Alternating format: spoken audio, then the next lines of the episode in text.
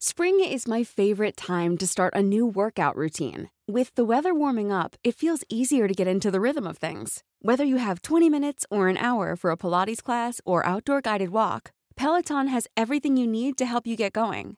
Get a head start on summer with Peloton at onepeloton.com. Hello? Hello? Podcast Network Asia. Isang paalaala, ang susunod na kabanata ay naglalaman ng mga salita at pahayag na maaaring magdulot ng takot, pangamba at pagkabahala sa mga nakikinig, lalo na sa mas nakababatang gulang. Huwag magpatuloy kung kinakailangan. Ito ang mga kwentong bumuo ng ating nakaraan.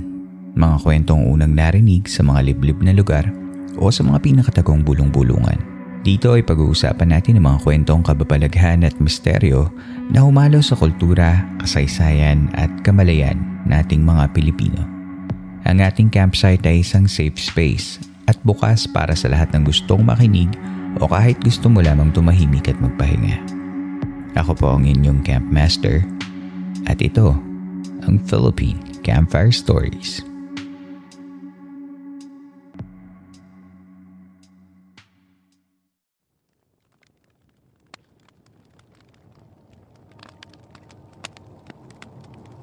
Maraming salamat sa muli ninyong pagdulog dito sa ating podcast.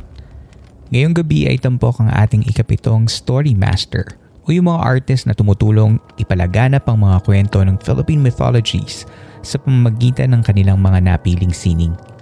Hanapin lamang ang iba pang mga episodes ng Story Masters of the Philippine Mythology series sa ating podcast para sa iba pang mga usapan ng mga magagaling na manunulat at manlilikha na maaaring magbigay sa inyo ng kanilang mga written works tungkol sa mga kakaibang mundo at kagilagilalas na mga nilalang mula sa Philippine mythology and folklore.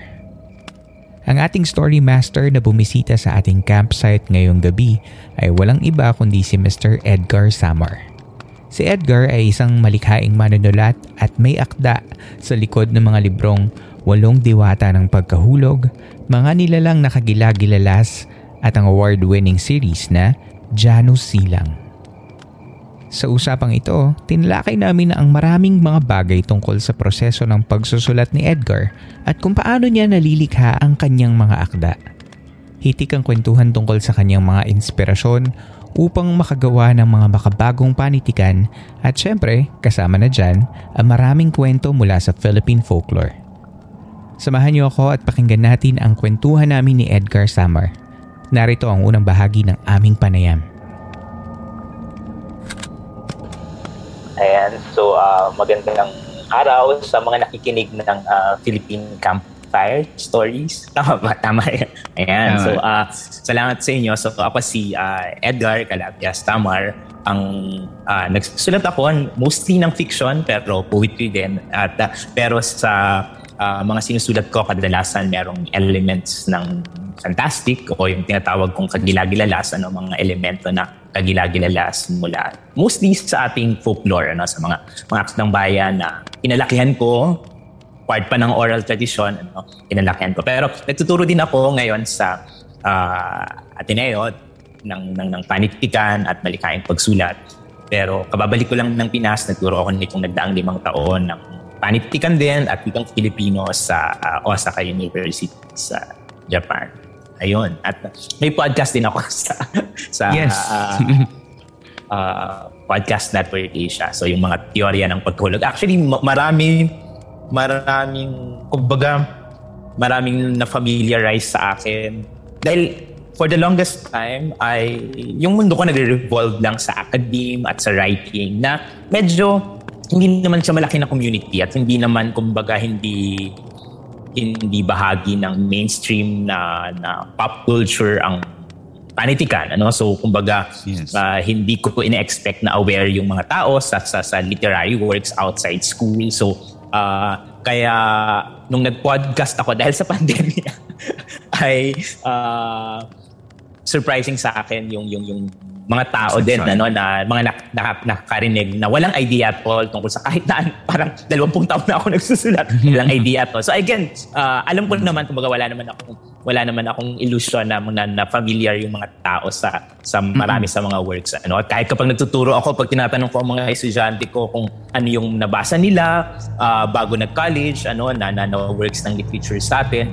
Usually from Rizal ang next na jump nila ay Luwalhati Bautista then Bacabong parang yun yung holy trinity ng, ng, ng history or survey ng Philippine Lit sa, sa karaniwang estudyante. So so yun. So mm-hmm. ibig sabihin sa, at sa akin eh, bilang teacher din ay madalas na um, challenge yun ano? At uh, talagang kumbaga nagre-raise siya ng issues ng ng dissemination ano ng, ng pantikan mm-hmm. kasi uh, hindi rin madaling ma-access yung maraming mga libro ano uh, ng panitikan sa atin talaga. So so yun. So ang haba sorry talaga pero tuturo ako nagsusulat at may podcast din ako na mga teorya no, at pagkukulog dito sa I PNA. love it.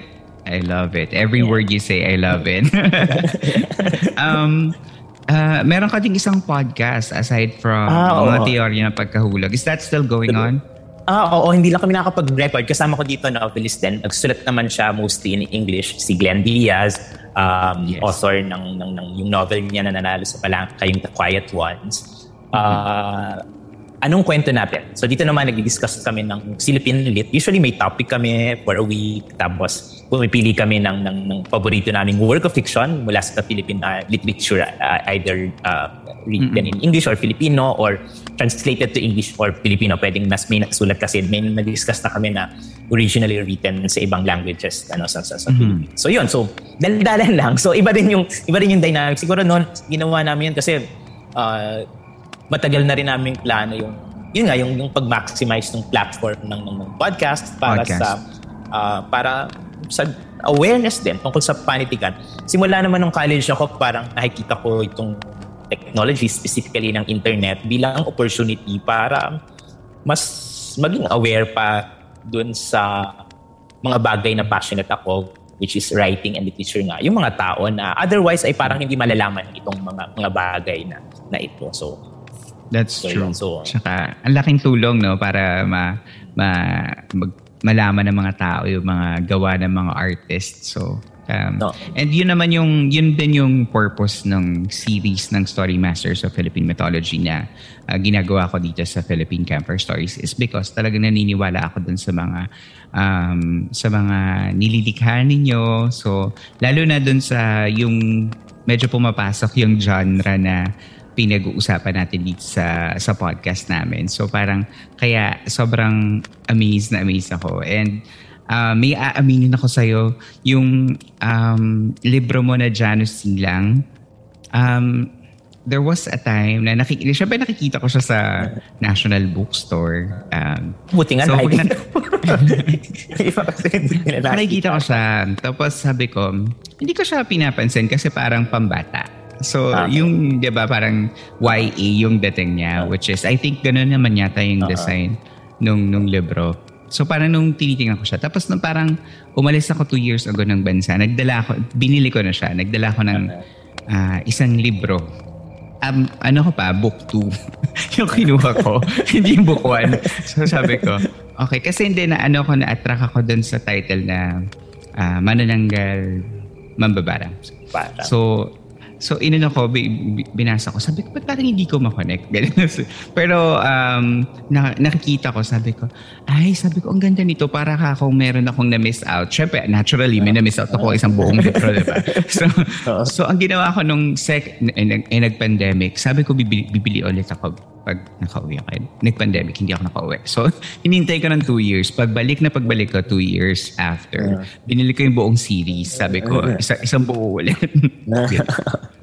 Sobrang tapos na. Salamat.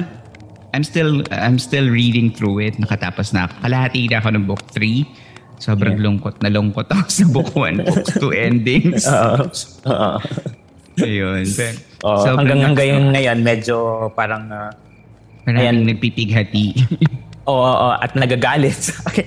Jokingly, mm. no? Pero siguro hindi ko alam. So, so pero nung sinusulat ko yung mga mga libro uh, na yun, syempre parang nandun lang ako sa, sa story mismo eh. Parang uh, lagi namang, uh, kumbaga, kung ano yung mga nangyari doon, parang during the time na nagsusulat ako, yun yung nag-work for me uh, as a writer. Yes. Parang yun yung totoo para sa akin at that moment. Otherwise, hindi isusulat ko. So, uh, so mm-hmm. yun. So, kumbaga, lahat ng ng turns ng story ng, ng buong series ng story ng buong series ay lahat ng turns doon ay ano, product ng somewhat acceptance dun sa kung saan patungo din yung kwento na hindi ka magugulat kasi siguro kumbaga, mm, may mga bagay na mas sakit doon, kagaya nga ng mga ending book 1 and book 2. Pero, mm-hmm. kaya siguro, kumbaga, kaya mas pain o sakit yung nararamdaman ng mga tao, hindi inis necessarily dahil mm-hmm. parang ayaw mo siyang mangyari pero somewhat ay reasonable within the story na mangyayari siya. Parang, or posibleng mangyari siya. So, kasi kung minsan may mga nangyayari lang na mas inis yung mararamdaman mo. kasi parang bakit ganito or bakit hindi kailangan. Ito, ito, uh. oo, hindi kailangan. Pero ito kasi parang dahil na totoo muna siya sa akin as a writer, parang kailangan totoo sa akin, hindi ko siya parang pinilit lang na mangyari. Parang mm-hmm. marami nga doon, lalo na doon pagdating na doon sa last two books, marami doon na mga mga mga events, marami mga mangyayari dyan na uh, may mga conscious attempt ako na i-resist yung ganong trajectory or direction noong story. Pero wala eh, parang pag pinipilit kong mag-iba ng daan, parang sasabihin sa akin lagi ng kwento na hindi ito yung parang hindi siya totoong hindi daan. natural. Parang, uh, oh, hindi siya natural na, na, na direction. Parang pinipilit ko siyang pumunta doon. So, yun.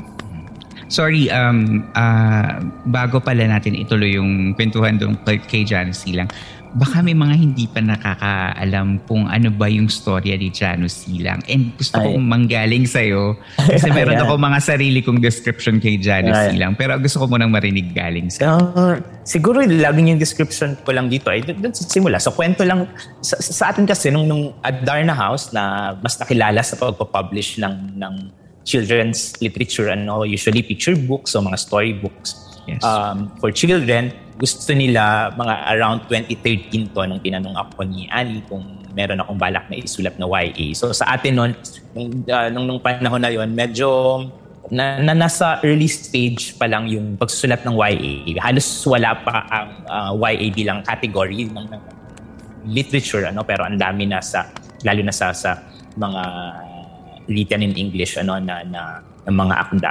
At pag pinag-isipan ko yon parang yun mismong idea na yung, yung term na young adult, ano, uh, kahit nga sa English eh, na kailangan, parang kailangan, hindi sa word, parang phrasal yung category ano na na kailangan mong idagdag yung young ano sa adult na parang sa atin ganun din dahil ang meron lang din naman sa words natin ay bata at matanda. Parang kung merong loose na na faces sa buhay ng tao, parang bata ka and then matanda ka na. Ano? So, mm-hmm. of course, meron tayong nung gendered na nagbibinata, nagdadalaga, dalagita, ganun. Pero may gendering na nakasama doon or highlighted doon yung gender, gendering na yan dahil din sa gender identification na mas nagiging foregrounded no, dun sa ito na yun. Pero kung wala yung gendering na to at age lang talaga, bata, matanda lang talaga. Kaya yung um, introduction ng YA sa atin, parang ito yung tinatawag natin sa theory na ano na, na parang liminal stage ano? Parang stage talaga ng liminality na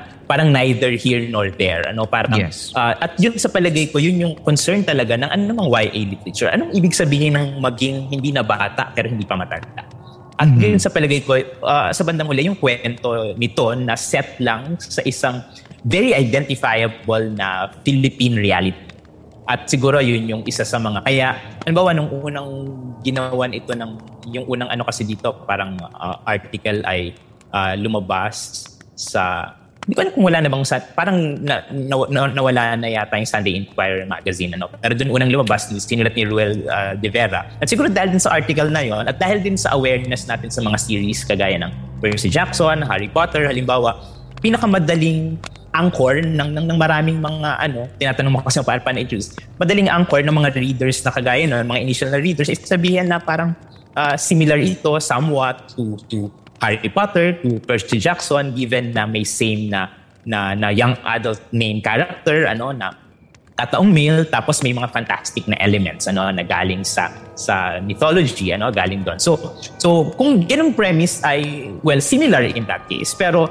mm-hmm. beyond, parang after that iba na yung lahat ng iba pang mga bagay at siguro yun yung yun yung susurpresa doon sa mga may preconception. Sabi mo nga kanina, hindi mo alam kung ano, parang may, meron kang binuo sa isip mo na, ah, ito, pamba, mukhang pambata siya na ganito. At uh, siguro, uh, ang gusto ko lang sabihin ay, kung ganun kung, kung, kung ano man yung imagination na ganun, unlimited na, pag, pag, minsan kasi, parang intentionally or not, merong parang quote-unquote mababang pagtingin dun sa children's film. Dahil tingin natin adult na tayo. Hindi na para sa, sa akin. Parang mm-hmm. mababa in that sense. Parang lampas na ako dyan. Ano? So, mm-hmm. so kung ganun yung tingin dito sa ganitong at hindi pa na-encounter yung genre silang, ang gusto kong sabihin ay at magbubuhat na ako sa ibang ko dito. Marami kang namimiss. Kasi uh, yes, sa palagay ko, marami akong ginawa doon sa nobela na hindi lang hindi lang para kasi nang ang ang akin talagang uh, background ay pagsusulat ng nobela na hindi specifically yes. YA. Yung first two novels mm. ko ay quote-unquote literary novels. Kung ano man ibig sabihin ng literary novels na yan. At hindi ko matatakasan na mag come into play yon sa writing ng supposedly mm-hmm. quote-unquote YA. Pero sa akin nga, yung idea ng YA ay na lockdown upon? Yung, yung, yung, oh, yung, yung entry point, parang accessible siya hanggang kanino. Parang yung difference na sa akin ng hindi YA. Parang uh, yung, yung literary novels, parang kung 13 anyos ka, hindi mo siguro magigets yung mga yon or hindi mo concern itong mga ito. Pero yung YA, hmm. parang kung 13 ka, accessible na to sa'yo, pero wala na siyang parang end na, na, na, na, na range. Parang from 13 Mm-mm onwards. Parang onwards. parang ganun. Hindi hindi oo. So hindi hindi siya nagtatapos at some point parang kasi yung yung actual na readers ng Janus yun siguro mm-hmm. wala naman akong statistics para dito pero sa based lang dun sa limited na, na knowledge mm-hmm. ko based dun sa mga uh, nagsasabi Engagement sa akin. Din. Siguro ay nasa nasa late 20s, early 30s yung yung pinakamaraming nag or nasa mid 30s at yung actual readers na merong mga nag-post uh, tungkol dito, yung youngest na alam ko, I mean nakarating sa, sa awareness ko ay 8 na para sa akin nga, ah, parang kaya na ba niya basahin? Kapag may nagtatanong lagi sa akin ng magulang, pwede ko na po bang ipabasa sa fast? Laging ang sagot ko ay, ideally po ay 13 dahil yun yung taon ni, ni Janus. Pero kung sasabayan niyo kung sa pagbabasta yung anak niyo para guided siya dun sa maraming bagay, wala namang problema technically. So kung may ano ng magulang. Pero yung sariling reading dahil ganun yung consciousness noong nung, nung main character, 13 kasi siya nagsimula. So ideally ay 13 Pwede.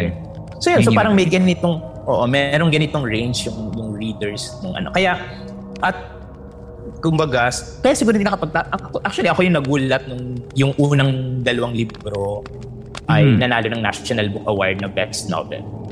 Dahil ako mismo ay merong ganitong consciousness. Parang yung ganitong consciousness na ay hindi siya kal quote-unquote ka-level ng nobela, ano, na, na, na, na, na, iba. So yun. So ang layo na, na naman ko. siya. Pero ang eh. introduction ko lang talaga ay sa so kwento ito tungkol sa isang uh, uh, teenager, so teenager. 13-year-old na dyan na silang tapos uh, na-set sa Philippine reality. Isa sa mga ginamit kong uh, uh, kumbaga markers ng Philippine reality na ito ay yung mga fantastic na, na, na elements on the one hand kaya nasa, nasa titles mismo yung tiyanak, uh, manananggal, mambabarang, kagaya sinabi mo. Ayun. So, Ayan, so. okay, so yung um, Janus Silang for me kasi nung, na, nung nabasa ko na nga siya no, finally, so tama ka kapag ka kasi you're, you're missing out on Janus Silang because ganun nga yung itsura niya parang YA, ganyan, para isipin mo pang bata ka. Totoo, kasi nangyari sa akin yun eh. na parang ang ganda pala nito pero na-miss out ko the past few years lalo na nung kainitan niya. Ngayon lang ako nakahabol. Ganyan. Tapos parang feeling ko ang dami kong memes na na-missed out. Mga ganon. Tapos parang yung um, engagement. Buti na lang nakahabol ako nung um, nilabas mo na yung fifth book last yeah. year. Yeah. So yeah. parang sabi ko, ay at least relate ako. Hindi ako hindi ako naka-miss out doon. So yes, kung sa mga listeners, kung hindi pa nakikita or hindi pa nababasa yung Janus lang, it's not just a, a book for the kids. Ang ganda niya, ang ganda ng pagkaka may I say yung world building mo dun sa um, Janus Salamat. Eh, so far dun sa hanggang sa mga nababasa ko, sabi ko, hmm, parang ang taba ng utak nitong writer na to. Sabi ko, ang dami niyang nararating.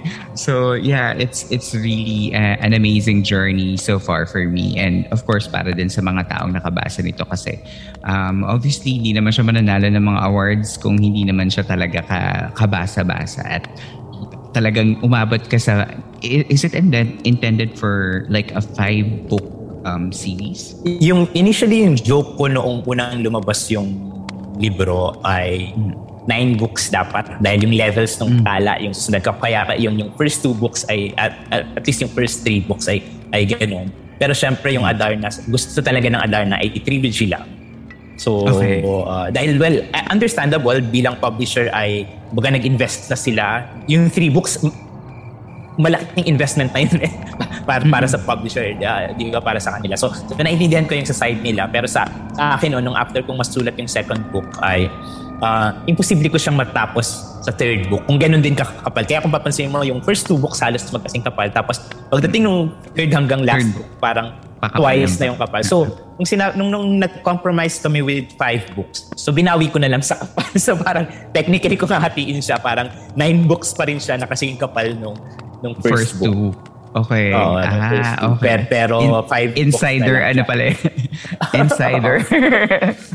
From the author itself. Ayun. So, I really like Janice lang and I can't wait na matapos ko siya. Ayun. Yeah. Ito pa sila. So, um, I'm very excited.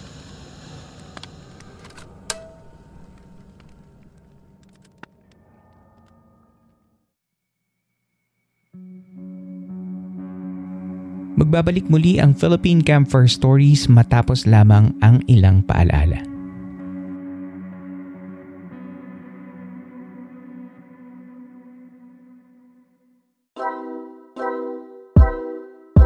Hello everyone, this is Earl from Philippine Campfire Stories podcast. Do you want to know a secret? I can do. Wait for it. Magic. You don't believe me? Well, how do you explain the dragon I suddenly conjured in one of my episodes? How else can I explain to you that I teleported to the Himalaya? Then suddenly, we're here in the middle of the forest, gathered around the campfire. Hmm. How do you explain that? You see, I'm magical. You want to know how I do my podcast magic? It's easy. It's called Pod Machine. Pod Machine is an affordable podcast service that helps you with your podcasting needs. They got everything from audio production, artwork and design, plus marketing.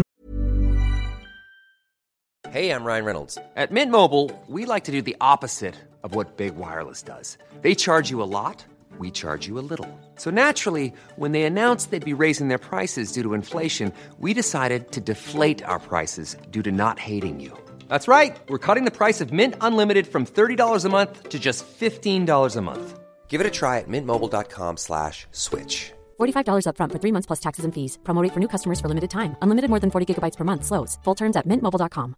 If you thought the only way to get a more defined jawline with natural looking results was through surgery, think again. Juvederm Volux XC is a non surgical injectable gel filler that improves moderate to severe loss of jawline definition and can help you achieve natural looking results with little downtime. Even better, this improved definition lasts up to one year with optimal treatment. No maintenance required. Improve jawline definition for a smooth, sculpted look with Juvederm Volux XC. For important safety information and to find a licensed specialist, visit juvederm.com. That's J U V E D E R M.com. Not for people with severe allergic reactions, allergies to lidocaine, or the proteins used in Juvederm. Common side effects include injection site redness, swelling, pain, tenderness, firmness, lumps, bumps, bruising, discoloration, or itching. There's a risk of unintentional injection into a blood vessel, which can cause vision abnormalities, blindness, stroke, temporary scabs, or scarring. Talk to a licensed specialist specialist to find out if it's right for you. And growth support. They can do all these stuff so you can focus on what matters the most creating great content that you and your listeners love. Sign up now and get a free episode credit so you can experience the convenience of having Pod Machine as your team. But wait, what use am I without getting you additional magic, right? If you use my code PH Campfire, you get one more episode credit upon subscribing. So what else are you waiting for? Sign up now and experience the podcast magic that is Pod Machine.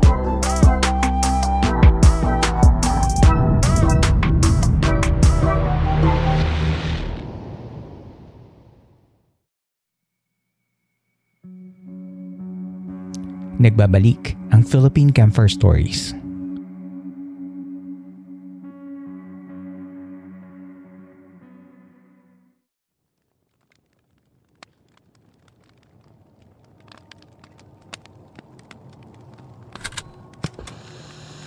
Um, about the other uh, book that uh, I read of yours, yung uh, mga nilalang na kagilagilalas, isa din tong naging basis sa mga in, um, enthusiast ng mythology.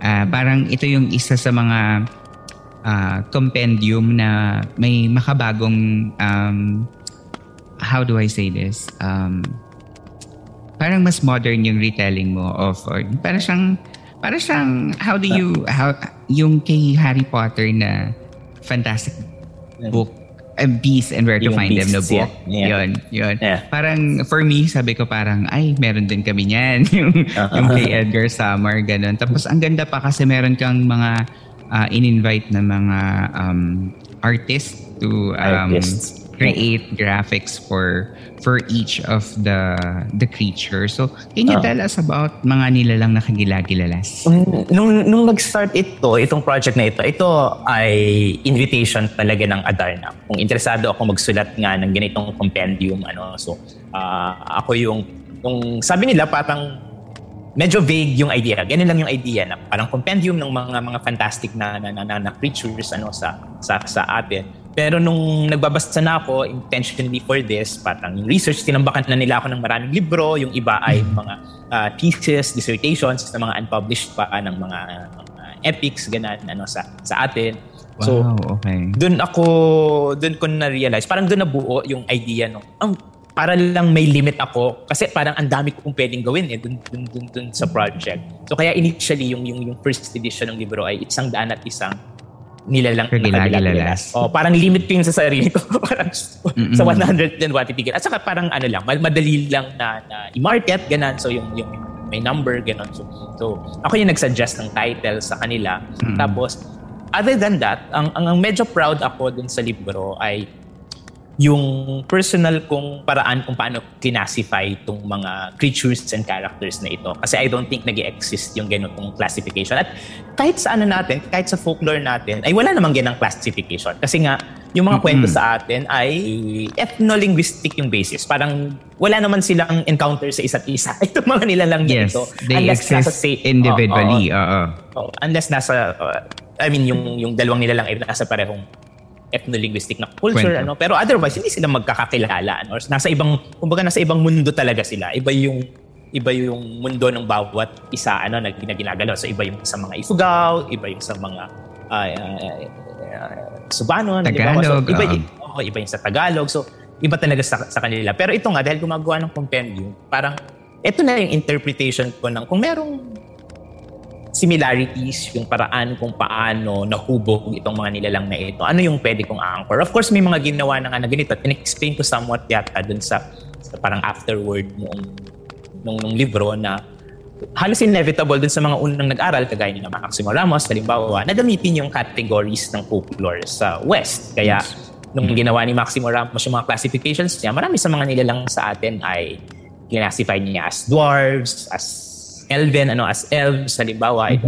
itong mga ito. Dahil yun yung nag exist na category sa West. So pag may nakita siyang parang ah, may, may, may, may conflation ng characteristics na similar sa elf, halimbawa, or similar sa dwarf, halimbawa, uh, Doon na yun. Yun na yung or category similar niya. sa Viscera Sucker or doon nila inaano, doon niya pinapasok sa sa category na yan. Pero gusto ko nga mag-veer away from that. Ano, hindi dahil hindi yun importante dahil I mean halos lahat ng anthropologist at folklorist ay ginagamit yun. Ano, kumbaga, kung gusto mong magkaintindihan kayo ng ano, so yun yung ginagamit na terms. Pero dito, uh, gusto kong tingnan sa ibang paraan yung mga nilalang sa atin. Kaya nung pinasify ko dito, parang yung mga kwento kasi sa atin na marami ay centered mostly sa kahit may mga fantastic na details, kwento pa rin ng tao mostly yung mga ito. Maliban dun sa mga mito natin na talagang wala pa yung mga presence ng tao. So, uh, at yung, yung, yung uh, significant na tao sa mga kwento na ito, yung tinatawag nga natin mga bayani, so yung mga epic heroes na usually ay yes. either tao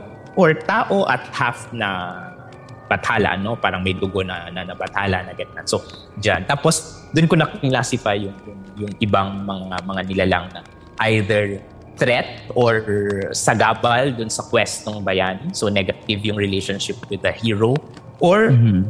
tumutulong or positibo at least yung yung uh, relasyon dyan. So kaya yun, so parang dinasify ko na doon bilang um, so yung mga bathala, tapos yung mga diwata, diwata. yung mga anito, tapos dun sa negatibo, ito yung itong sa, sa negatibo, ito yung diniscuss ko nung nag-TED Talk ako eh, na uh, uh, yung mga types ng mga lower uh, world, uh, lower mythology na, na, na, na features natin, parang kinasify ko sila. At again, hindi nag exist yung ganitong classification. Parang sa utak ko lang, tinawag ko silang parang uh, laman lupa, generally ay laman lupa, uh, aswang, at halimaw. Ano, so yung tatlong major na classifications na ito, na nirelate ko sa kung ano yung nakikita natin. So parang Mm-mm. capacity. Dahil lahat ng kwento natin tungkol sa kanila ay tungkol sa kung nakakita ka ba or na, may nakita ka ba or nakita. So yung mga laman lupa na supposedly hindi natin nakikita. Parang yun yung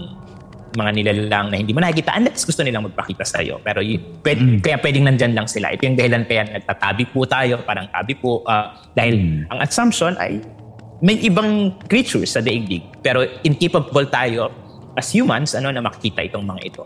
Tapos yung ikalwa, yung mga halimaw, ito yung visible yung monstrosity. Meaning, kaya mong makita na yung kakaiba sa kanila. So hindi hindi sila classifiable based sa mga categories na, na alam mo. Kaya kadalasan ito yung mga combination ng hayop at tao. So yung mga mga nilalang na yan. So kaya kaya kahit nung nag-translate na sa comics itong mga halimaw na ito, kailangan nilang takpan yun. So halimbawa yung kaya kahit yung Sirena, halimbawa si Jezebel, ang, ang ni, Mars Ravelo din sa original na Jezebel noong 1950s na story niya. Si Jezebel mismo paulit-ulit uh, naging ginagamit yung term na halimaw ano, sa sarili niya. Parang yun yung identification niya mismo uh, sa sarili mm-hmm. niya. O kahit halimbawa yung si Valentina, parang uh, na may, yung na, na, ang kalaban ni Darna, di ba, na uh, may ahas naman sa ulo, kailangan niyang takpan yun kasi part yun ng kung, si, kung sino siya. Hindi visible siya sa mga tao kapag hindi niya uh, tinakpan. Pero yung ikatlo na, na, na sa akin ay pinaka sa mga nilalang na ito ay yung mga aswang na ang pangunahing characteristic para sa akin ay transformation na pagbabagong anyo. So kaya lahat ay suspect, di ba, sa, sa aswang. Kasi yung halimaw, kita mo agad eh. Kaya ito yung, di ba, kaya may konting aberration, ito yung mga reasons ng, ng, ng mga marami sa mga violence, di ba? Yung Mm-mm. nakuba ng konti, yung tao or lumaki ng konti yung ulo, parang monstrous yung tingin or binabato ng mga tao, sinasaktan. So, so dahil Totoo. sa ganong idea na halimaw, ano yung mga yan, or mm. na hindi sila uh, tao. Dahil kakaiba sila. Pero, pero yung aswang, pwedeng kahit sino sila. Dahil mm. yung totoong anyo nila, supposedly, ay hindi natin nakikita, pero pwede silang magbago ng anyo. So yun, so sa ganun ko uh, pinasify. So, yung mga So, I, I suppose may ibang tao na titingin dun sa mga creatures na meron tayo, may ibang paraan na posibleng uh, i-classify. makita para i-classify itong mga ito. Pero para sa akin, during the time na tinatrabaho ko yung nilalang, parang yun yung nag-work based dun sa mga stories na familiar ako. Yung, yung ano halimbawa, yung Bathala, Diwata, at saka anito naman parang based sa function nila din eh, dun sa ano. So, uh, creator yung, yung, yung Bathala, Bathala. Tagalika. Mm-hmm. O, so, tapos yung mga diwata slash bataluman, so sila yung mga tagapangalaga, ano, uh, mm-hmm. parang caretaker, kaya laging uh, parang uh, providers. Sila, oh, so sila yung spirit mismo nung ano, yung idea nung yung generic na diwata sa atin parang nature spirits no. Mm-hmm. Di ba? Tapos yung anito, parang gabay. Ano, uh, ang dami da, pinangalanan ko na lang yun kasi ang dami-daming, karamihan sa anyo ng mga anito na ito ay ipon. Kasi halos sa mga epiko natin, ang dami-daming iba't ibang mga ibon na sinasangguni ng mga uh, epic heroes. Saan sila lilipad or yung tunog nila.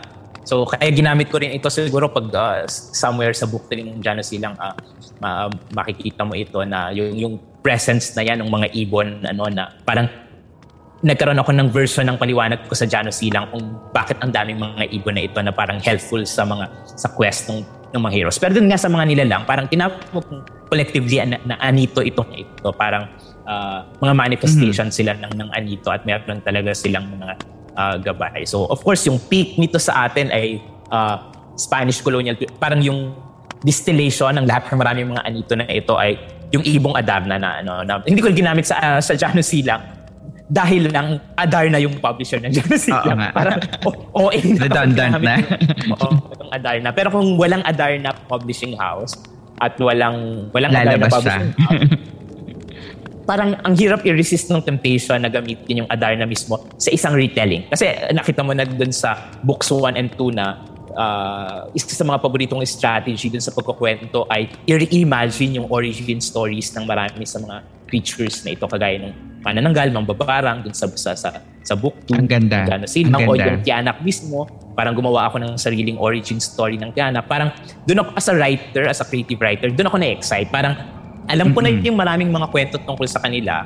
Pero ang tasks ko as a novelist ay hindi lamang, kumbaga, parang i-transcribe yung mga kwento na alam ko na, kundi i-reimagine sila sa isang paraan na marirecapture ko yung posibleng excitement ng mga unang nakarinig sa mga unang kwento nila. So ngayon, dahil narinig mm-hmm. na natin yung kwento na yun, hindi ko pwedeng basta ulitin lang sa tingin ko ng, ng ganun mm-hmm. lang din gagawin ko. Tapos ang hirap na nga magbasa in the first place. Tapos pag nagbasa sila, parang alam na rin nila yung uh, mababasa nila. So, There's so, nothing for them. Okay. Oo.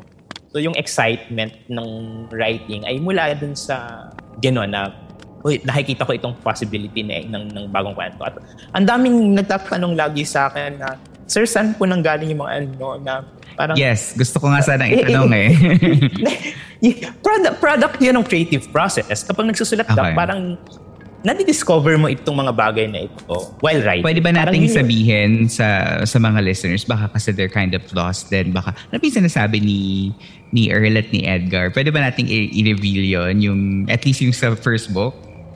Uh, siguro yung yung yung yung yan kasi yung title ng book 1 ay si Janos Silang at ang Tiyanak ng Tabon. So siguro ang yes. pwede kong sabihin ay uh, dito nung sinusulat ko yung book 1 dahil nga may may very clear na idea in mind na yung mga target readers nito, sana mababasa siya ng mga 13-year-olds. So isa sa mga mm-hmm. ginawa ko noon ay, ano ba yung mga information na unang na pwedeng na-access or alam na nila na pag pinag-aaralan sa school, halimbawa. Yes. So, based sa sarili kong history, halimbawa, ay yung Tabon Man, Tabon. Ano, yung Tabon Cave, yung, yung role nito.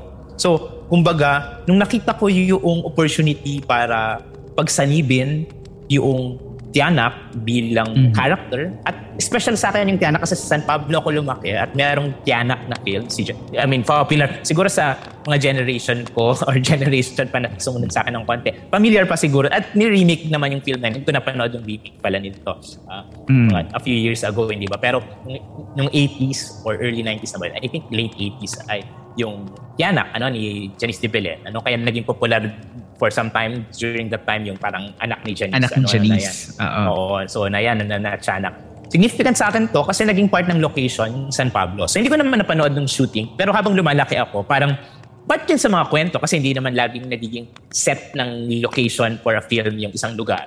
So sa amin, uh-huh. for some, isa yung Tiyanak. Right? So yung, yung sinihan na eksena doon, tapos yung bahay mismo. So kaya ito yung magsasama ako ng kaibigan, papunta sa Pandin Lake nadad- sa San Pablo, nadadaanan kasi yung bahay na yun. Location, okay. Oo, oh, no, so, so yun. So, kumbaga, nung, yung pagpili ko sa Tiyanak mismo, partly ay dahil doon, parang homage dun sa memory na yun ng childhood ko na isa sa mga parang significant na na pop culture film on parang Filipino features ay Philippine uh, mm. features ay nag-shoot ano doon sa, sa, sa, sa Pinas. Tapos yun nga, yung Tabon Cave yun, yung ganitong sabi nila, yung, yung writer mismo, yung writing mismo ay mm-hmm. nangyayari dun sa mga pagkakataon na nakakakita ka ng connection sa mga bagay na otherwise ay parang wala namang connection. Yes. At yun yung yun yung yun, yun yung task ng writer then while mm-hmm. writing, parang to be able to see such connections ano na.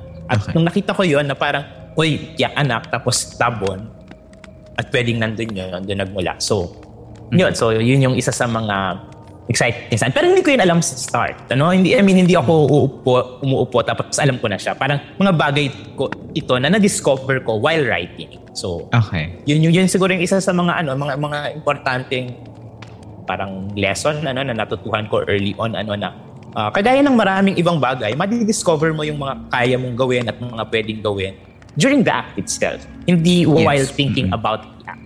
So yung marami sa discoveries ko, alas lahat ng mga discoveries ko dun sa series ay nalalaman ko lang. Dun sa proseso at, at yun yung ex- uh, at yun yung exciting dun sa writing. Kasi kung ako mismo ay hindi na-excite dun sa pagsusulat. Bakit pag, kaya paghihirapan nyo? Ba, bakit mabasahin, no? So, ayan sa mga listeners na um, aspiring writers. So, isulat nyo na kung ano yung mga ideas nyo katulad ng ginawa ni, ni Edgar. So I have a few questions here um, um, tungkol sa episodes and these questions I asked to all the guests who yeah. who come here sa podcast. So um, base sa iyong mga aklat, iba pang mga likha, bakit ka attracted sa mundo ng kakaiba o sabi mo nga sa fantastic?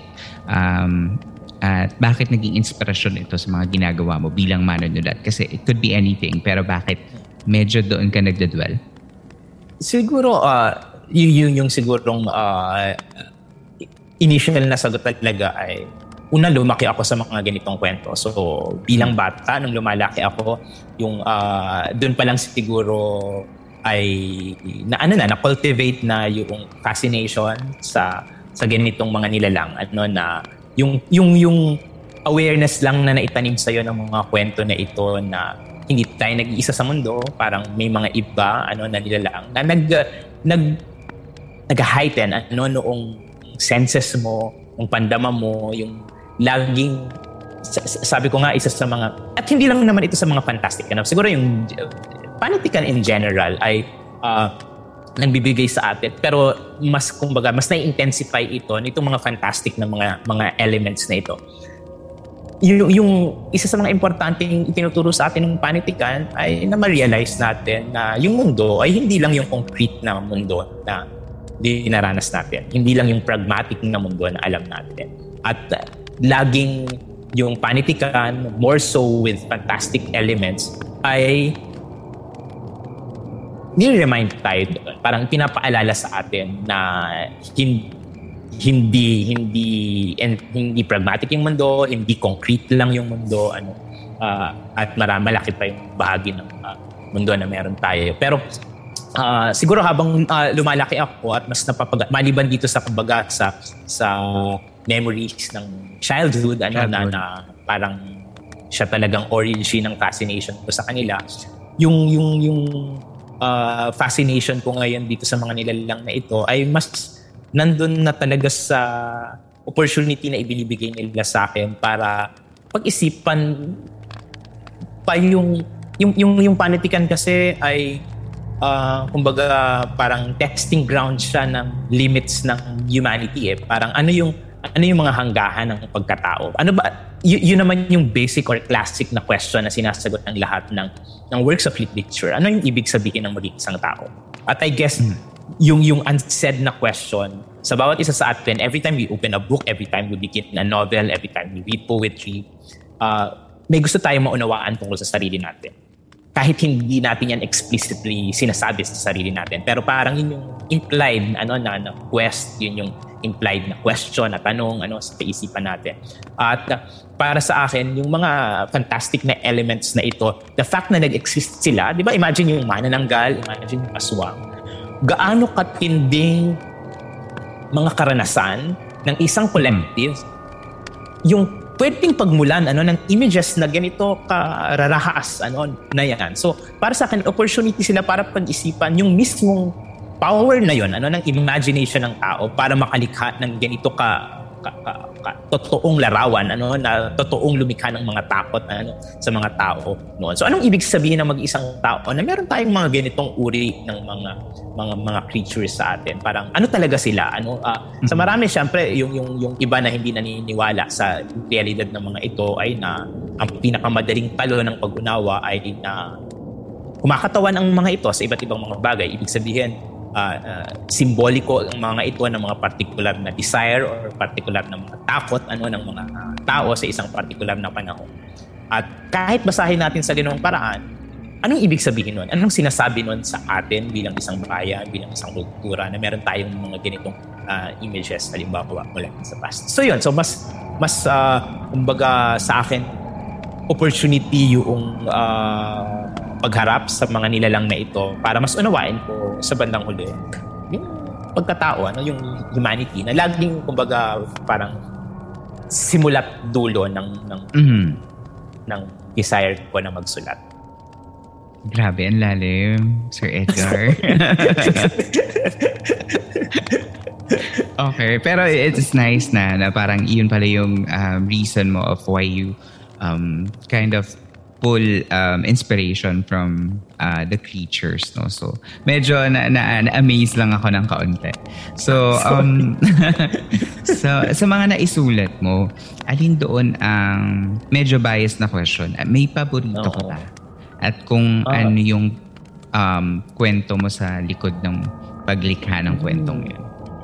Ma- mahirap sigurong kumbaga classic din na question ito. paborito, paborito na yun. Ang hirap magsabi ng, ng siguro ma- may mga paborito ako pero sa iba't ibang dahilan. Halimbawa, pwede mm-hmm. kong sabihin na siguro paborito ko pa rin yung una kong nobela na Walong Diwata ng Pagkahulog dahil lang sinulat ko siya nang ako ay relatively bata pa.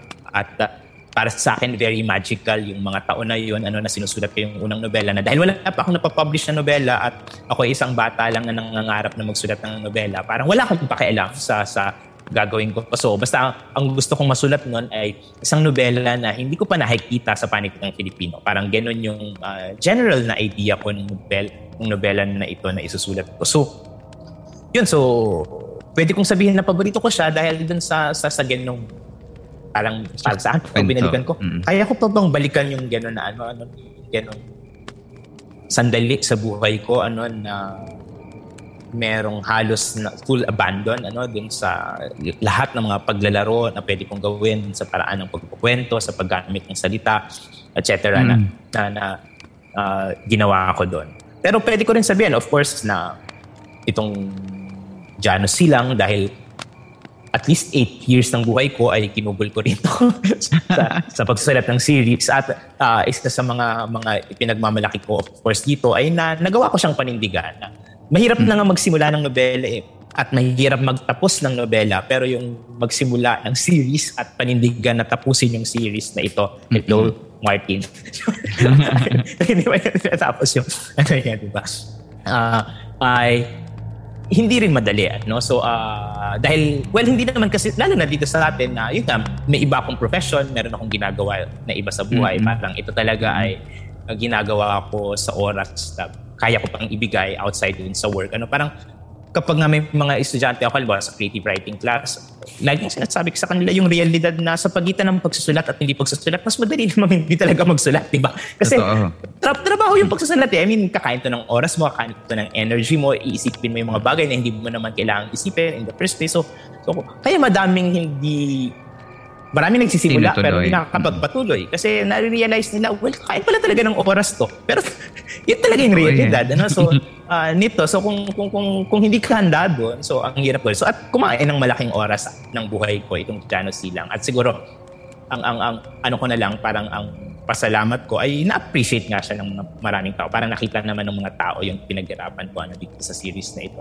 Pero yun, pero sa ngayon, siguro kung tatanungin mo ako, ang paborito ko sa ngayon, of course, dahil madaya ako, ay yung sinusulat ko ngayon, at tinatapos ko ngayon na, na teorya ng unang panahon na supposedly ay ito yung naputol ng pag, ang pagsusulat ko dahil sa Jano Silang. Ito dapat yung third book nung itinatawag kong Trilogy of Numbers, trilohiya ng mga bilang after mm-hmm. walong diwata ng pagkahulog at sa kasunod ng 909. So, yan. So, ang title na niya ngayon, natapos na talaga yung nobela, nag-revise na lang ako, ay teorya ng unang panahon. At uh, ayoko mm-hmm. magtampos siya dahil sa yung ginagawa ko ngayon kapag hindi ko sinabing siya yung paborito ko. So, sa ngayon, yun yung paborito kong nobela. At na lang siguro naman. May mga naghihintay naman ng iba na, kasi may mga readers din ako. Marami akong readers, naging readers ng, dahil sa Jano Silang.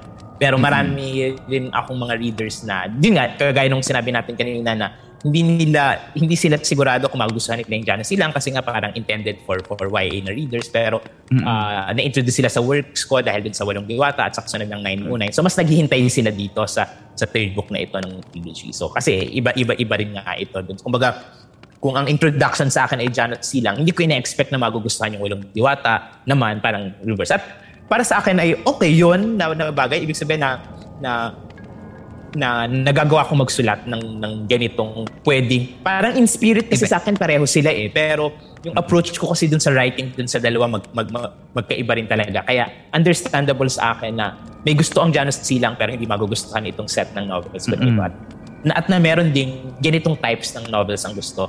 Pero tingin nila parang hindi nila ma-appreciate I think sa iba-ibang market yung nare-reach mo no? So parang at saka gusto ko yung sinabi mo na parang um, na-encapsulate nung mga ni, for you, para sa'yo, na-encapsulate ng isang mga sinulat ng libro yung part ng life mo kung saan mo, kung kailan mo sinulat yun, sa mga experiences mo. So parang merong a little of Edgar Summer in each of those uh, ano experiences.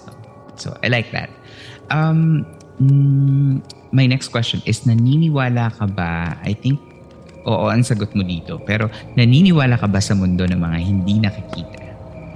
Oh, oo naman. Parang uh, yung quest siguro ng maraming, kumbaga, kahit yung mga stories mismo natin, hindi lang sa Pilipinas, ano, kundi mga quest, mga stories sa, sa, sa buong mundo ay laging narito sa tagisan ng, parang sa, laging merong tagisan ng nasa sentro ba yung tao on the one hand, ano, nitong mundo na ito, at decentering din ng tao sa isang banda sa mundo na ito, ano, sa reality ng mundo na ito. Parang meron tayong mga biblical stories at similar, even hindi biblical na stories, pero meron yung biblical na story mismo ay may centering ng tao somewhat, 'di ba? Na parang yung yung yung tunguhin ano ng creation mismo ay patungo sa creation ng tao. Pero outside these types of narratives at mga similar na narratives diyan ay meron mga kwento na parang uh, hindi tao necessarily yung sentro ano ng, ng mundo. At uh, sa akin ay kumbaga mas nandun ako sa ano, nandun ako sa kabilang side in the sense na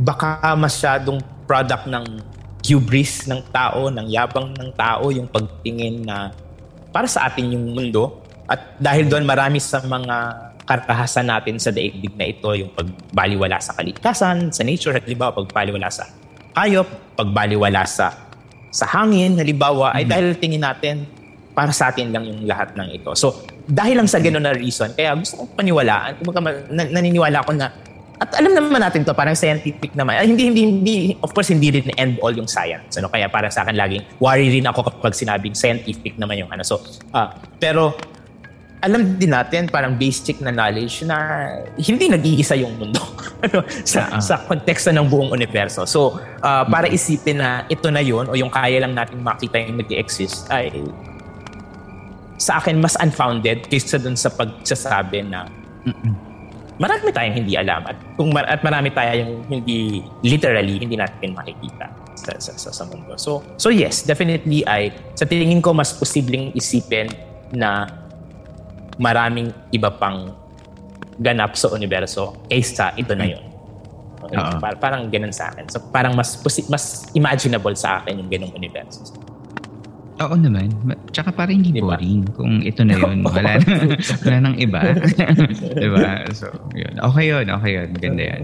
Um, paano mo na itatawid? Eto, magaling ka dito. Paano mo na itatawid ang mga lumang kwento natin sa mas makabagong henerasyon ng mambabasa at tagapakinig, which is ginawa, ginagawa mo? Yung ano lang talaga, sa akin, siguro, well, malaking tulong sa akin yung nung nag-college kasi ako ang undergrad course ko ay psychology. So, at dahil sa payo din sa akin ito na kung interesado ako magsulat dahil nga sa bandang uli ay tungkol sa tao yung susulat natin. Wala namang work of literature na hindi para sa tao dahil tao yung magbabasa sa bandang huli ng mga ito. So kahit pa ang characters dyan ay Tiana, Halimaw, mm. Aswang, kahit pa ang mm. character dyan ay uh, or Ent, ay kahit pa Rooster, kagaya ng nobela ni, ni ano, Jerry Elang Gilan, kahit pa ganan, ay tungkol sa tao lahat ng mga ito. Ano itong tanong. So, so yung pagtatawid ng mga elemento mula sa mga mga kwento natin ano, na, na nakagilagilalas ay hindi dapat magligaw sa writer ng totoong dahilan yung sinasabi ko kung bakit natin binabalikan ang mga kwento na ito ulit ngayon. At ito yung parang uh, unawain pa yung mm. tao, yung sarili natin. So kung laging merong ganong desire, ano, at yun at motivated ng ganong desire yung paggamit sa mga pagbabalik sa mga kwento ng mga ito kasi ay sa palagay ko lagit laging magiging relatable, accessible sa mga bagong readers yung mga kwento na ito kasi nakikita nila yung atwiran nung mismong hmm. retelling. Bakit ba natin ito uh, pinakikinggan uh, ulit sa ngayon? Dahil meron silang sinasabi tungkol sa atin. Meron silang sinasabi. Bakit? Ano pa rin yun? Kasi yung mismo, kahit halimbawa, kahit wag na tayong umalis dun sa element na isa sa mga madalas na uh, gustong i-achieve nung, nung, nung marami sa mga kwento tungkol dito. Halimbawa, fear, yung takot. Halimbawa, punta lang tayo dun sa takot. Ano, na hindi naman requirement, pero ito yung madalas. Halimbawa, pag nagkwento tungkol dyan, tinatawag natin kwentong katatakutan. Di ba? So, yung takot, halimbawa, yung takot bilang isang human emotion, halimbawa, ay napaka-complex na, na bagay na pinag-iisipan sa maraming mga kwento. So, kung yun, kahit yun lang yung anchor mo sa paggamit mo ng mga kwento na ito para unawain, ano pa ba yung nakakatakot sa atin? At bakit tayo natatakot sa mga ganitong uh, bagay? Bakit nakakatakot ito? At yung mag-level ka lang ng sa sarili mo, mag gumawa ka lang ng, ng, ng comparison ng dalawang bagay na nakakatakot at mag-decide ka bakit mas nakakatakot yung isa or hindi. Parang attempt mo na yun na unawain ng humanity, ang human psychology. Bakit mas, bakit mas nakakatakot to? Bakit hindi ito nakakatakot? So, yung ganun pa lang na pagtatangka, kung maita-translate mo ito sa isang kwento at ma-recognize yun ng reader para unawain ang sarili niya na uh, itong na, nakakatakot na pala ito. Parang, or mas mm. nakakatakot mm. na pala ito. So, meron kang nako-contribute sa kanya dun sa pag-iisip dun sa sandali na yun. Ano? At uh, sa palagay ko, yun yung isa sa mga malinaw na paraan ano kung paano mo gagawing buhay ulit or fresh ulit itong mga nilalang na ito. Uh, kasi kung minsan, di ba, parang merong gagamit ka ng, halimbawa, manananggal or tikbalang, pero wala na yung effect nung ta- kasi baka hindi naman yung project. Ito lang halimbawa nga kung takot, halimbawa yung, yung gusto mong unawain. Yes. Pero kung takot yung gusto mong unawain, parang kailangan mong lumampas ma- madalas dito sa mga surface na na, na level na as or aspects nitong itong fear ano nung, nung, nung or nung kung ano yung fearsome ano sa ano nakakatakot ano sa sa, sa sa kanila. At yun yung inuunawa mo as a writer. So sa palagay ko kung makaka-capture mo yon kung mahuhuli mo ito ay palaging magiging fresh yung yung, yung isusulat pero kung yun nga parang ang tingin mo ay parang hindi ka makatranscend dun sa kung ano lang yung makikita mo at wala kang walang ibig sabihin sa iyo yung larawan na yon. So, nagmumukha lang siyang X, meaning nagmumukhang variable lang yung isang nilalang para sa iyo. Parang mm-hmm. pwede mo siyang palitan ng kahit na ano. Kapag kapag pwede mong palitan ng kahit na ano at hindi magbabago yung kwento, ibig sabihin parang hindi mo nakuha kung ano talaga yun kayang i-offer nung nilalang dun sa kwento. Mm-hmm. At it's okay. ito sa mga mahalagang parang laging decisions para sa akin. Parang sa pagpili ng bawat type ng creature, ano, nakakatain, na-introduce ko, halimbawa dun sa Janet Silang, halimbawa, mm-hmm. parang important sa akin na uh, hindi pwedeng palitan. Na pag pinalitan ko, okay. mababago yung configuration. Kasi kapag pwede mong palitan, ibig sabihin hindi talaga yung siya yung parang ko. Diba parang okay. proxy lang siya. So, okay, okay, okay. So, so hindi ganun. So, Gets. Parang ano, walang tapon. Parang oh, lahat, so dapat, ano, kailangan nandoon. Okay. At least okay. yun. Of course, hindi naman laging successful yan. Kasi, kumbaga ito, yun yung ideal. Ano, ideal, na, na, na ideal, yes. Oh, yun yung ideal na sitwasyon. Pero syempre, as a writer, parang, ay, marami kang mga frustrations din habang nagsusunod. Kasi may gusto kang magawa kung minsan parang hirap i-achieve yun. Ang hirap mamamarating. Posible rin yun. Pero yun nga, uh, kung clear naman sa'yo to, at least alam mo kung saan ka nagkukulang, saan ka Mm-mm. kumalabi. So, yun yung mag-work okay. out. Um, eto, meron akong question sa iyo and um, gusto ko lang malaman kung meron kang kwento na nagbibigay sa iyo talaga ng takot o malalim na pagtataka like in your life. Ay, yung totoong kwento ito? Oo, yung hindi yung gawa mo. Mm, ang ginamit ko ito sa Walong Diwata. Parang yung opening scene noon ay somewhat inspired ng totoong pangyayari. Ano? So, at, at na-realize ko habang lumalaki ako, maraming variations ng mga ganitong kwento. Kaya ko rin siguro ginamit sa Walong Diwata. At kasi relatable siya siguro sa marami. Maraming variations ng ganitong kwento. Yung iba't ibang mga tao, kahit mga personal kong nak- nakilala, sabihin parang somewhat ay nangyari yun sa kanila. Na, uh, di may concept tayo na parang napaglaruan ka sino man, parang Encanto, ganan, or uh, nilalang. So, nung bata ako, ay uh, may time na supposedly nawala ako. Hinahanap nila ako sa, sa, sa buong... Ba- Pero ako, hindi ko nang nga alam kung memory ko ito or memory ko na na-produce dahil kinukwento nila lagi yung pangyayari na yun sa akin habang lumalaki ako na may day mm. na hapon na nag, parang nabulabog na yung buong baryo namin dahil nawawala ako.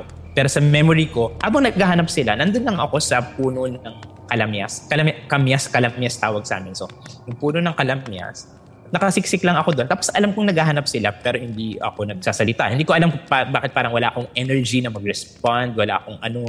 Pero sa isip ko. So again, ngayon pag pinag-iisipan ko, hindi ko alam kung actual memory ko yon or memory ko na na-produce sa isip ko dahil nga lagi hmm. nilang kinukwento sa akin yung hapon na yon. After parang several hours ng paghahanap nila nung nung palubog na yung araw, nakita nila ako doon sa puno na nandoon. Mm-hmm. Na nagtataka sila kasi ilang beses na silang dumaan doon or nakita doon. Mm-hmm. Parang imposibleng hindi ako nag-respond ano, or sumagot. So, so yan. So, isa, isa yan. Pero parang namatanda ka daw or parang, oh, parang namatanda. Inago or, so, or niligaw ka.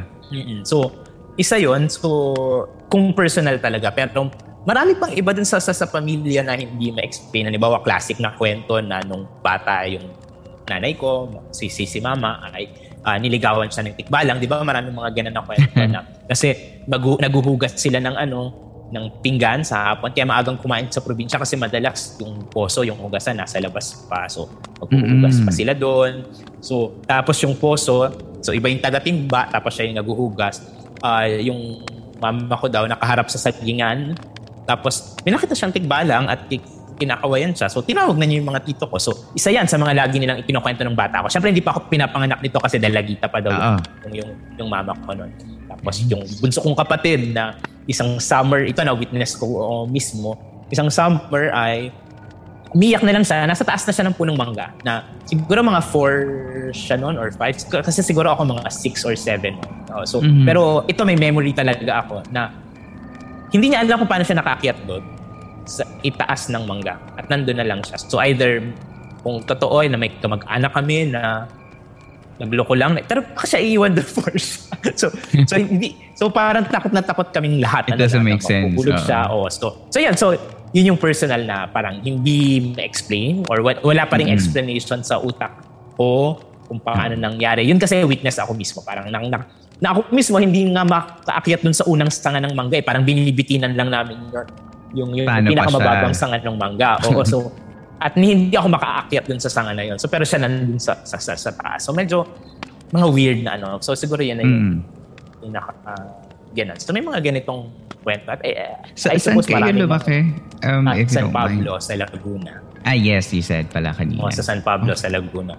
At yung fascinating, ano, di ba pag nasa probinsya ako, sa, sa, kahit naman siguro sa Manila, nagkataon lang na probinsya ako lang lumaki. Pero yung mga kwento tungkol sa mga aswang, etc. ay nakatahi sa totoong buhay. Parang halimbawa kapag may burol, yes. yung level ng reality kapag pinag-usapan kung, oy, sinong nanalo sa PBA ng gabi na yon at na may manananggal na nakita sa malapit na baryo, parang pinag-uusapan sila sa parehong plane ng reality. Parang walang aura na parang ibang kwento ito kaysa dun sa score dun sa PBA na nangyari. So Totoo parang silang yung pareho. level, oh, love, yung level ng reality nila kapag pinagkwento ka na iisa. So ganun yung realidad na nalakihan. Ang galing, no? Ganun yung exposure natin na parang totoo lang talaga yung mga yan. Which is hindi naman natin alam kung totoo nga pala sila. Unless may mag-guest siguro sa podcast ko na manananggal. Open naman tayo. Hagi na lang. Ayun. Reveal, so, ano? Manananggal reveal.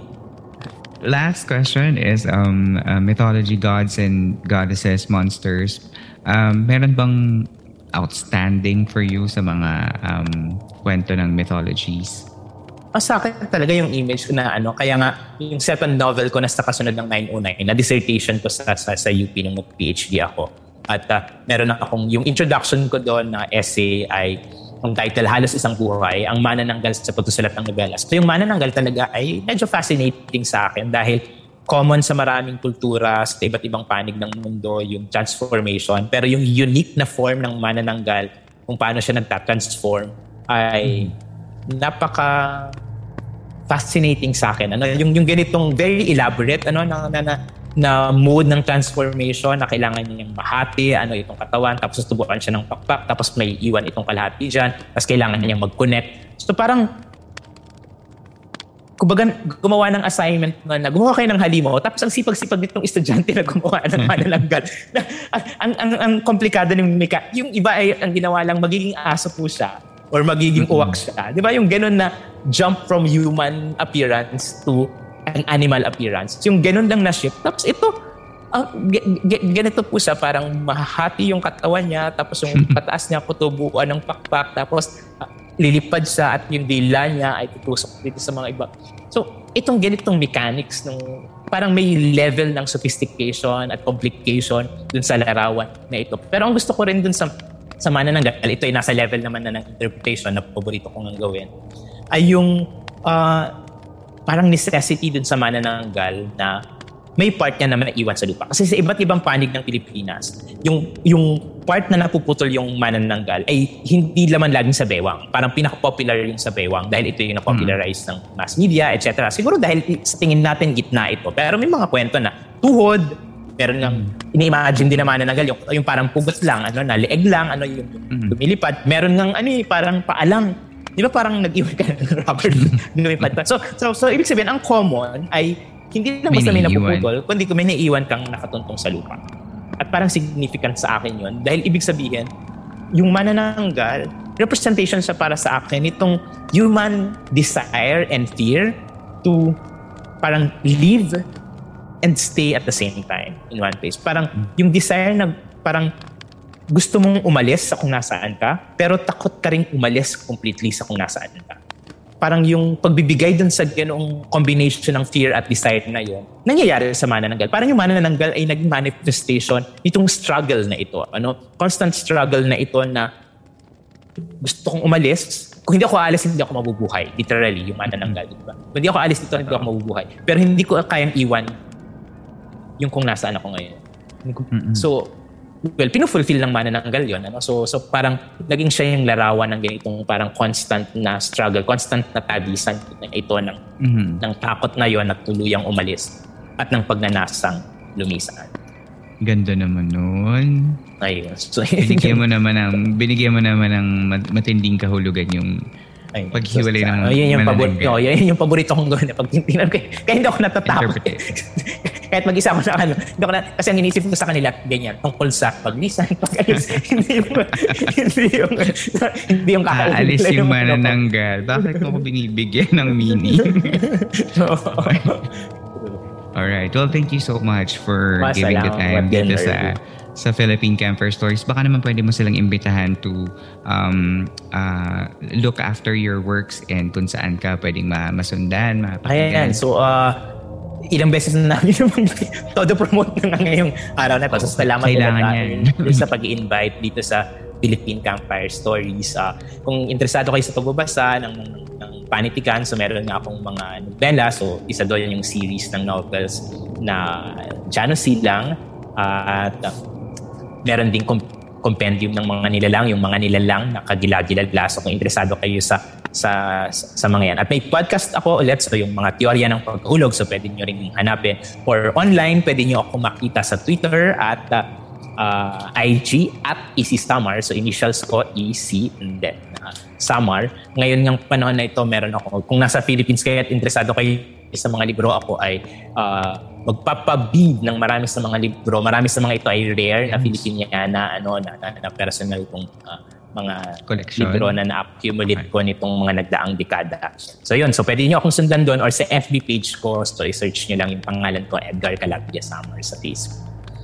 So yun. Yan. At saka meron siyang ano, um, Facebook group, uh, Santenak Fan. Oh, may ginawa yung uh, mga ano, parang yung readers ng Jana Silang, Stan Pinak fans. yung, yung, Stan Pinak fans, yung very witty. yun. Oo, pero very witty. Kasi yung, yung ah, term na ginamit ko para sa parang oh, universo ay yung fan, ano, dun sa. Jana Silang. Kaya, Yeah. yun. So, Stan Pinak fans. Kung gusto nyo makita yung ibang mga fans ng Jan- Silang. Or kung gusto nyo mag- makita yung reviews ng ibang mga tao kung uh, para, para nag-iisip pa kayo kung ano yung gusto yung tingnan. So sa Goodreads, yung mga mga libro, so yung mga tao na masipag gumawa. So very thankful din ako dun sa mga... Kasi isang bagay na yung ano yung bumili ng libro, magbasa, tapos another thing pa yung mag uh, Mag-review. review. Uh, kasi eh, parang extra time pa yun. Pero maraming mas disipag na uh, nagustuhan yung mga libro na Mm. eh, gan- ganun naman tayo, di ba? Pag mayroon tayong nagustuhan na bagay, gusto natin i-share sa iba. I-recommend mo. kumbaga, yes, tama. recommend Kaya yung mga, kumbaga yung uh, awareness din sa Janus Silang ay largely due rin din sa mga taong supporters ng scene. Ayan. At isa tayo dyan. So, Ayan, thank you so salamat. much, Sir Edgar. Salamat Maraming maraming salamat. Ang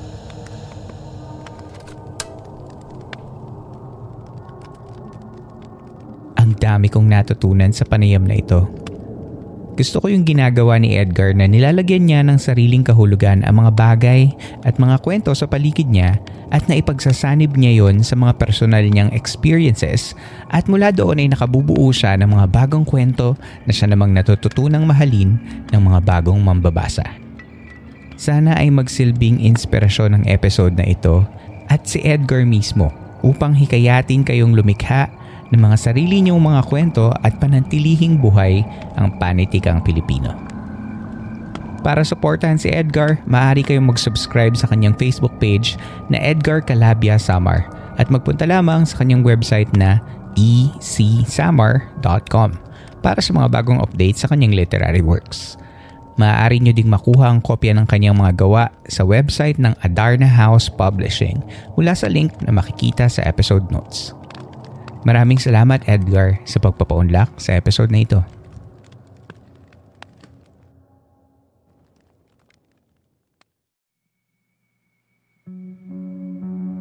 Inyo pong nasa baybayan ng isa na namang kabanata ng Philippine Camper Stories. Sana ay nakatulong kahit panandalian ang pakikinig ninyo upang maipahingaan yung mga sarili laban sa problema at hamon sa labas ng campsite na ito. Mapapakinggan nyo pa rin ng libre ang mga nakaraang episodes sa lahat ng major podcast platforms. Kung nais ninyo maging bahagi ng podcast na ito, ay maaari kayong mag-share ng inyong mga kwentong kababalaghan o pagtataka at mag-email lamang sa campfirestoriesph at gmail.com. Susubukan nating isama ito sa story submission segment na San Telmo Society. Muli, maraming maraming salamat po sa pakikinig. Hanggang dito na lamang po at hanggang sa susunod nating kwentuhan.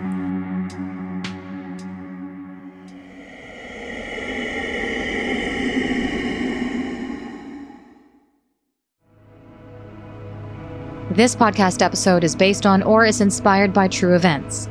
Unless otherwise indicated, all the names, characters, businesses, places, events, and incidents in this podcast are either the product of the podcast creator's imagination or used in a fictitious manner. Any resemblance to actual persons, living or dead, or actual events is purely coincidental.